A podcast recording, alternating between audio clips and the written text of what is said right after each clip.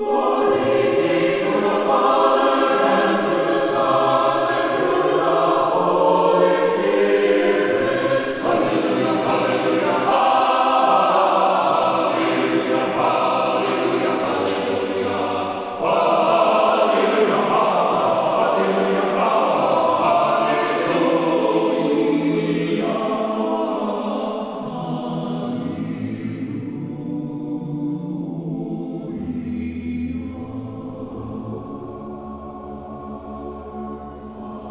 to Jesus Christ. Annunciation Byzantine Catholic Parish presents Light of the East, a program revealing how the Eastern Catholic churches have nourished the Roman Catholic churches and today's world in profound ways through their histories, traditions, mysteries, and spirituality. Hello, I am Father Thomas J. Loya, pastor of Annunciation of the Mother of God Byzantine Catholic Church in Homer Glen, Illinois, and this is a story of the Eastern churches, an inspiring story of faith, courage, intrigue, mystery, spirituality, dissension, and reconciliation. But most of all, this is an expression of a great experience of faith through a unique divine liturgy.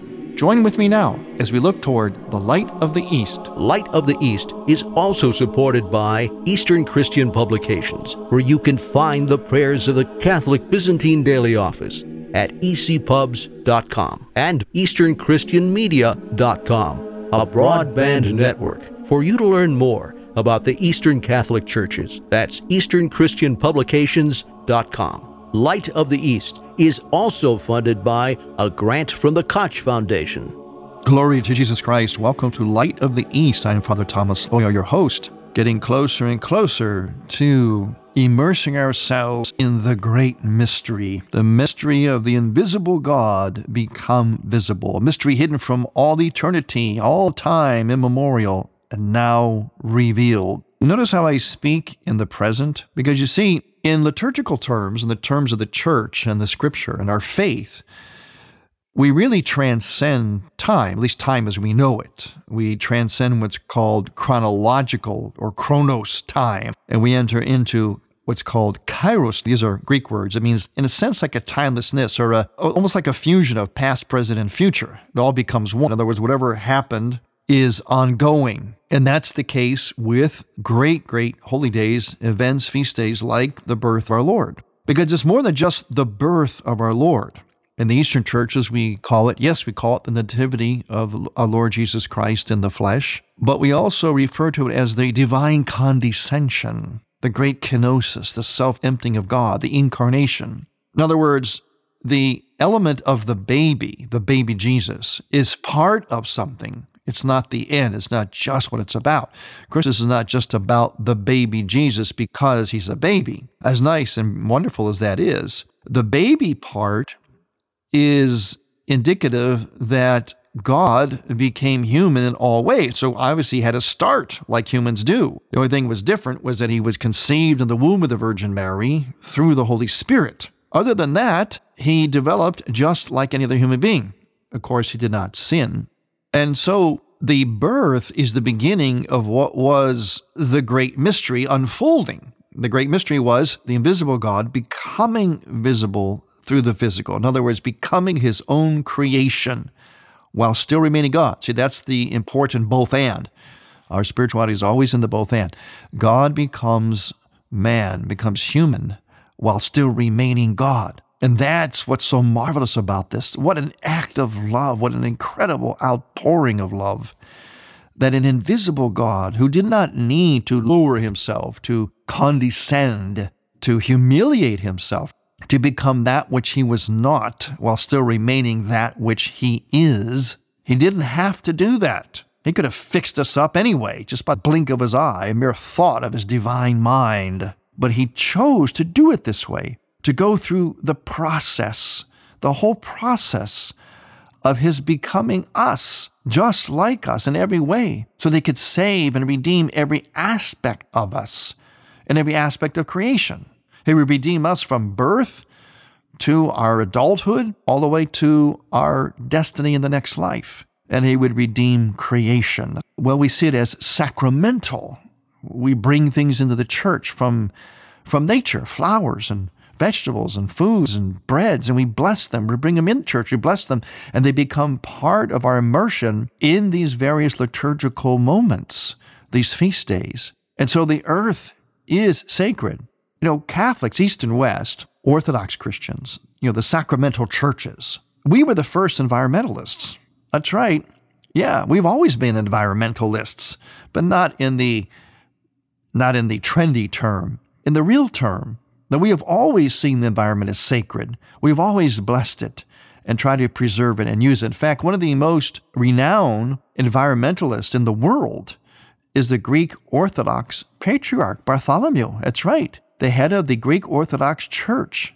He lives in Turkey, in current day Istanbul, used to be Constantinople. He's put together worldwide seminars and conferences on the environment, kind of known as the, the Green Bishop, the Green Patriarch. And he doesn't have to be some kind of extremist or into a fad or trend or politically correct to do that. You just have to be what we are sacramental. And we are that way because of this great mystery of the incarnation. If God has infused himself in his own creation, well, that makes a difference in how we see and approach creation. It comes not just from the fact we have this environmentalist trend or part of some kind of like leftist agenda or something.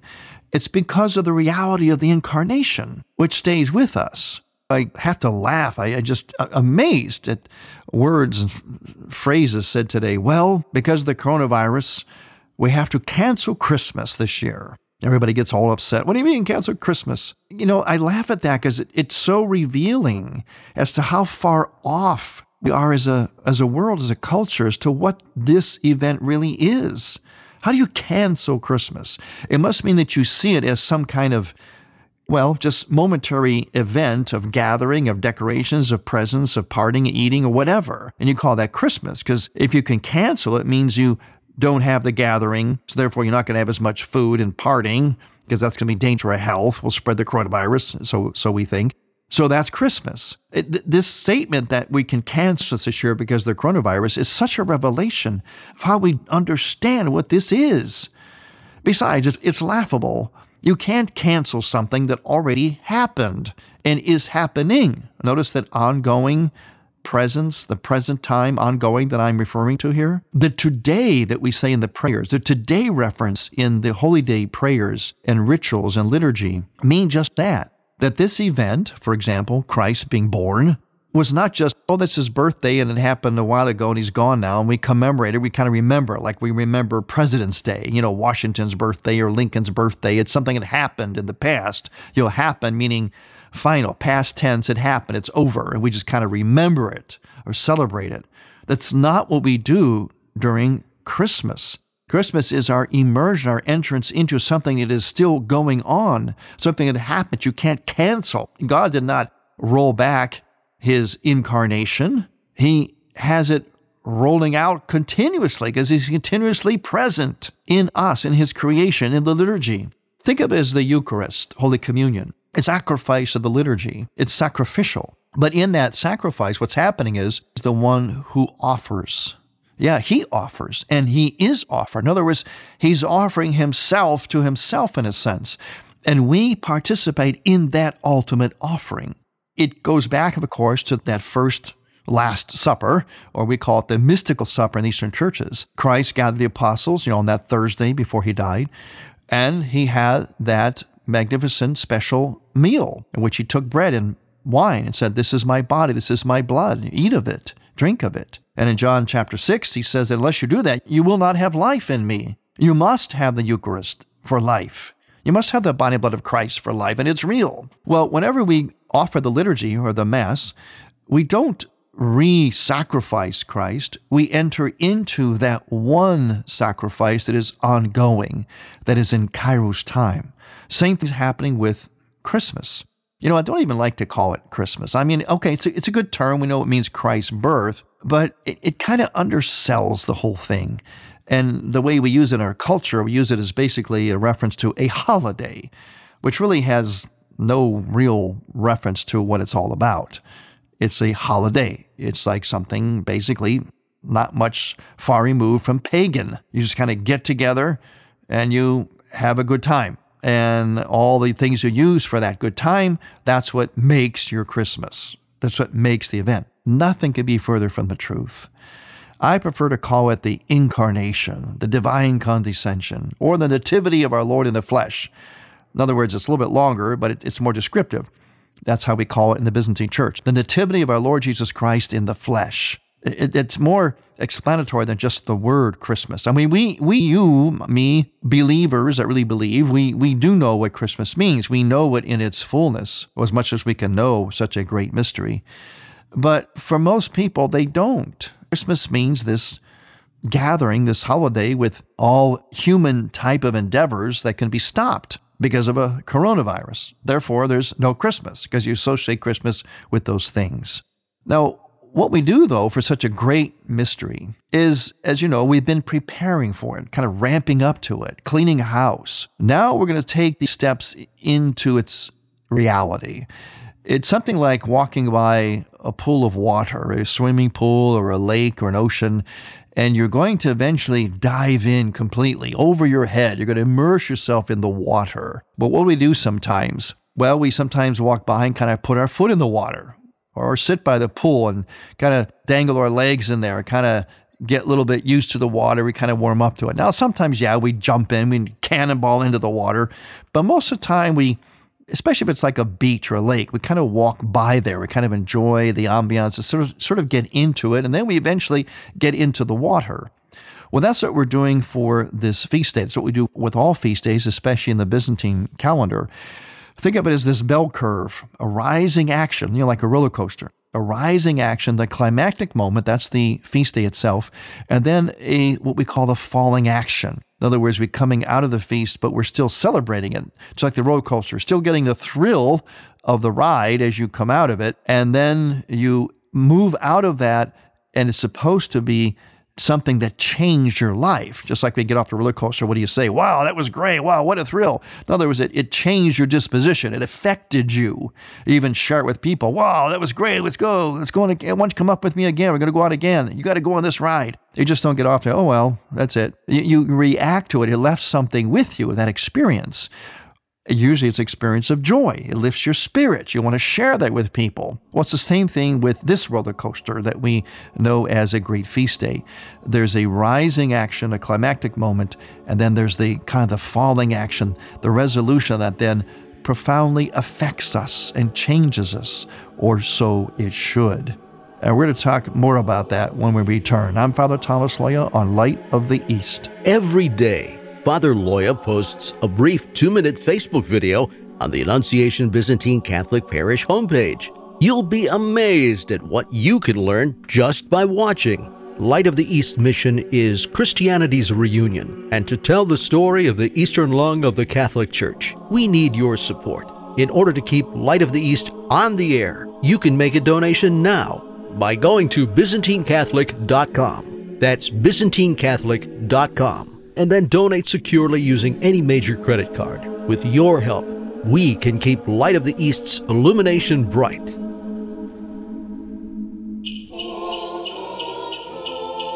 Welcome to a St. Nicholas Minute. Why does St. Nicholas deliver gifts under the cover of night? Well, that tradition began in my hometown of Patara in Asia Minor when I came to the help of a destitute man who had three grown daughters. He was so poor that he could barely feed them. Because he was so desperate, he was tempted to sell them into slavery.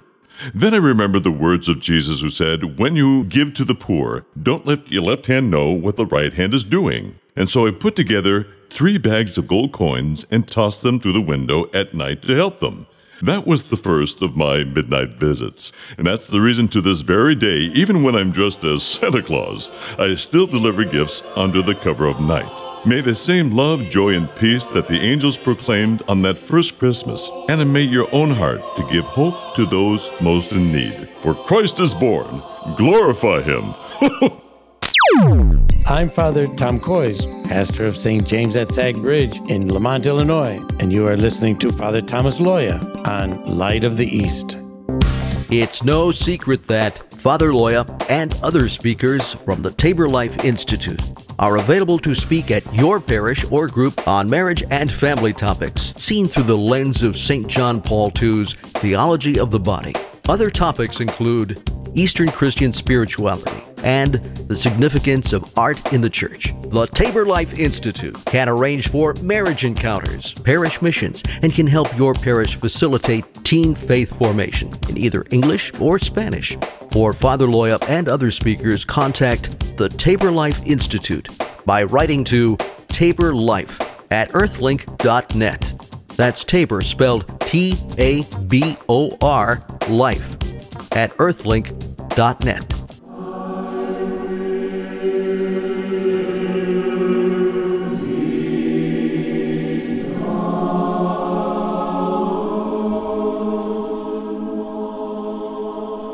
Welcome back to Light of the East. I'm Father Thomas Loya, your host, as we're mm, putting our foot in the water, so to speak. We're trying to trying to get used to that moment when we immerse ourselves into the waters of this great feast of the Nativity. So we kind of walk around the shore, kind of get used to that, get into the mood and the spirit of it, smell the ocean, have that sense of the breeze, listen to it. And then we start to wade in it and have that water go around our feet. It feels really nice.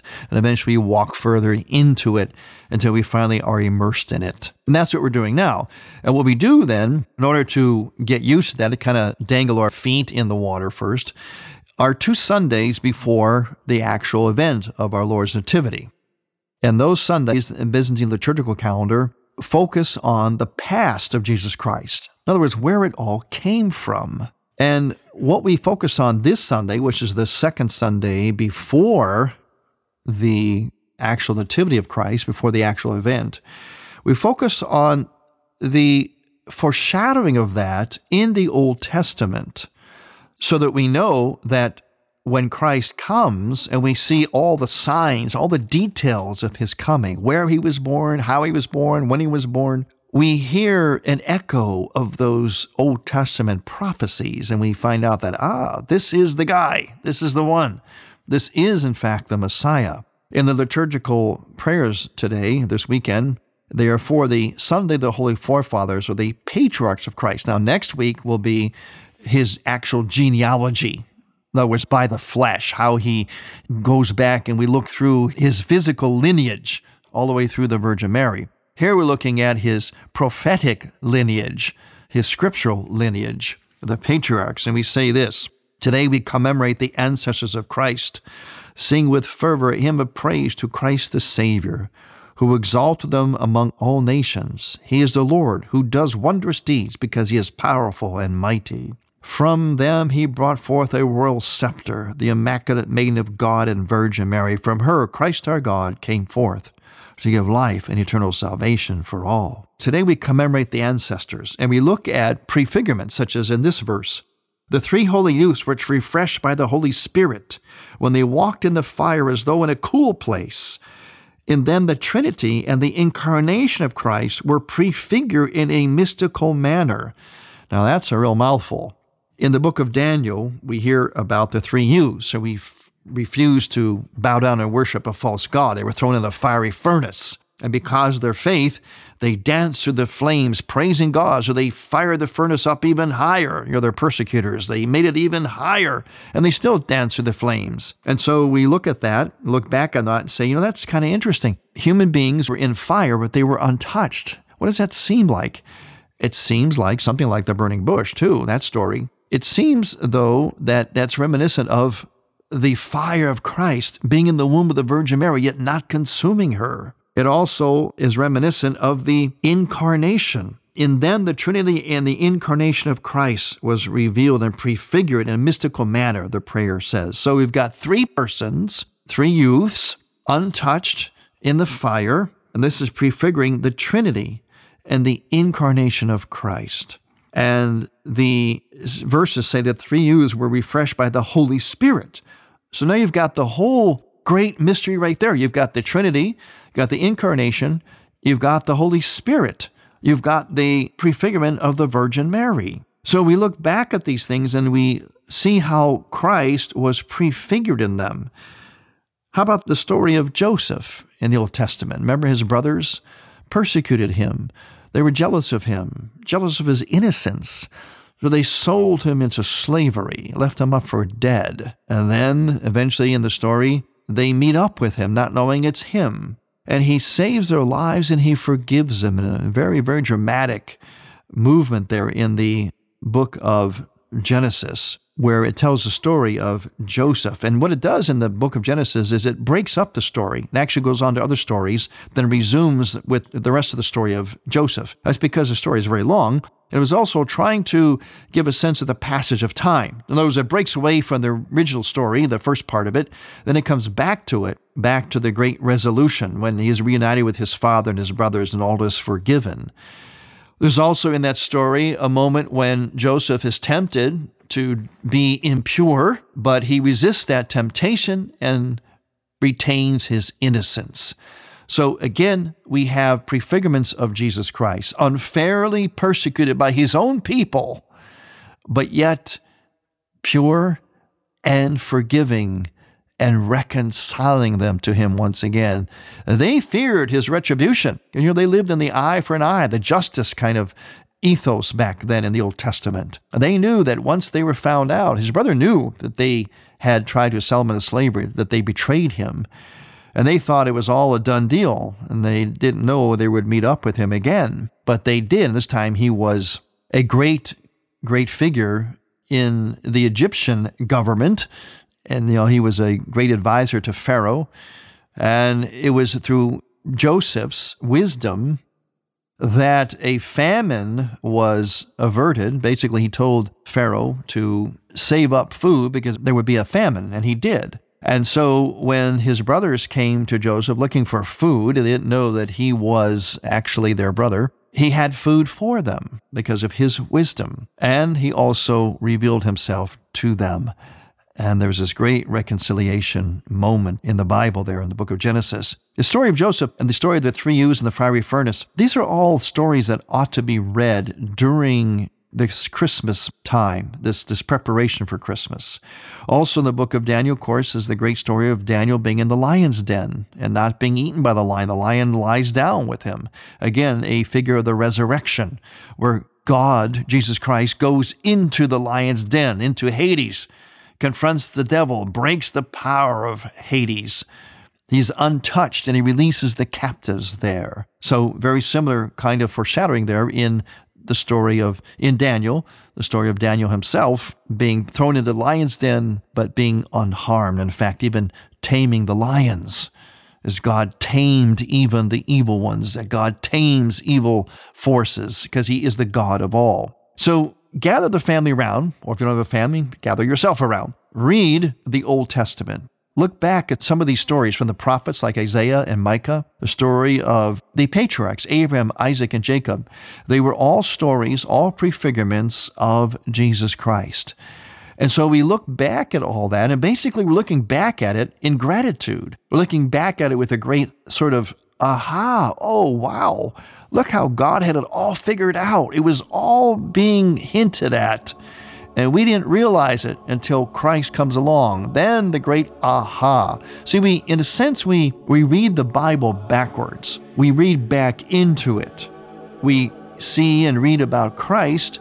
Then we realize in the Old Testament all those events and people, what they were really about. The whole of the Old Testament was basically about Jesus Christ and his Blessed Mother, that whole incarnational mystery and reality.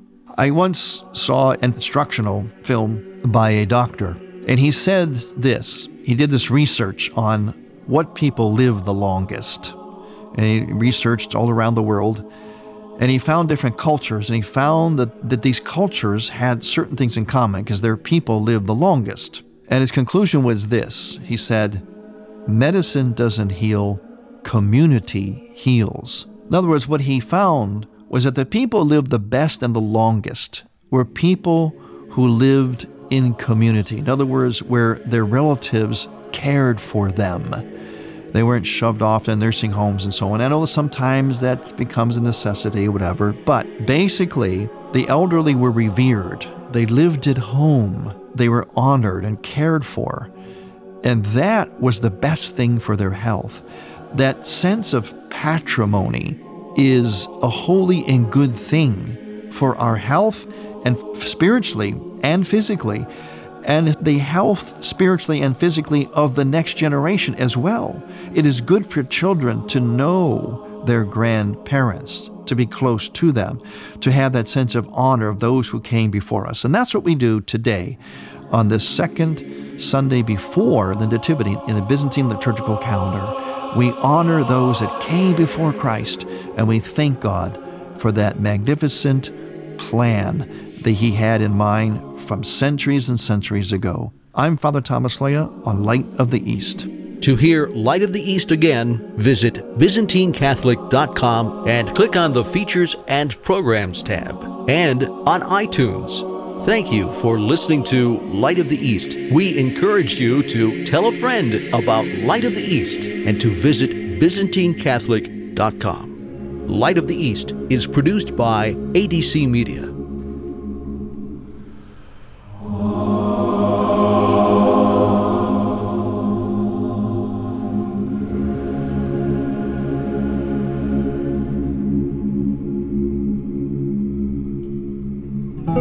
This is Dr. David Anders, host of Called to Communion. Advent is a season when we anticipate, look forward to, and prepare ourselves for the coming of the Lord, Lord Jesus, the birth of Christ.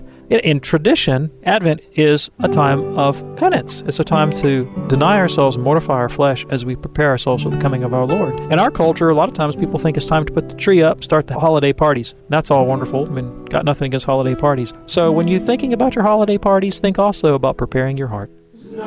Thank you for listening.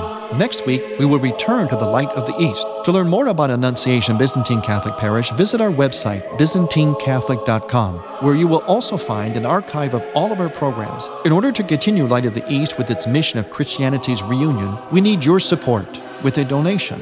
Any amount will be a blessing. Please make out a check to Light of the East Radio and send it to Light of the East, 14610 Will Cook Road, Homer Glen, Illinois 60491. That's Light of the East, 14610 Willcook Road, spelled W I L L C O O K Road, Homer Glen, Illinois. Or donate online on the homepage of ByzantineCatholic.com. From the Light of the East, a new dawn of unity is in sight. God bless you, go with God, and may God grant you many happy years.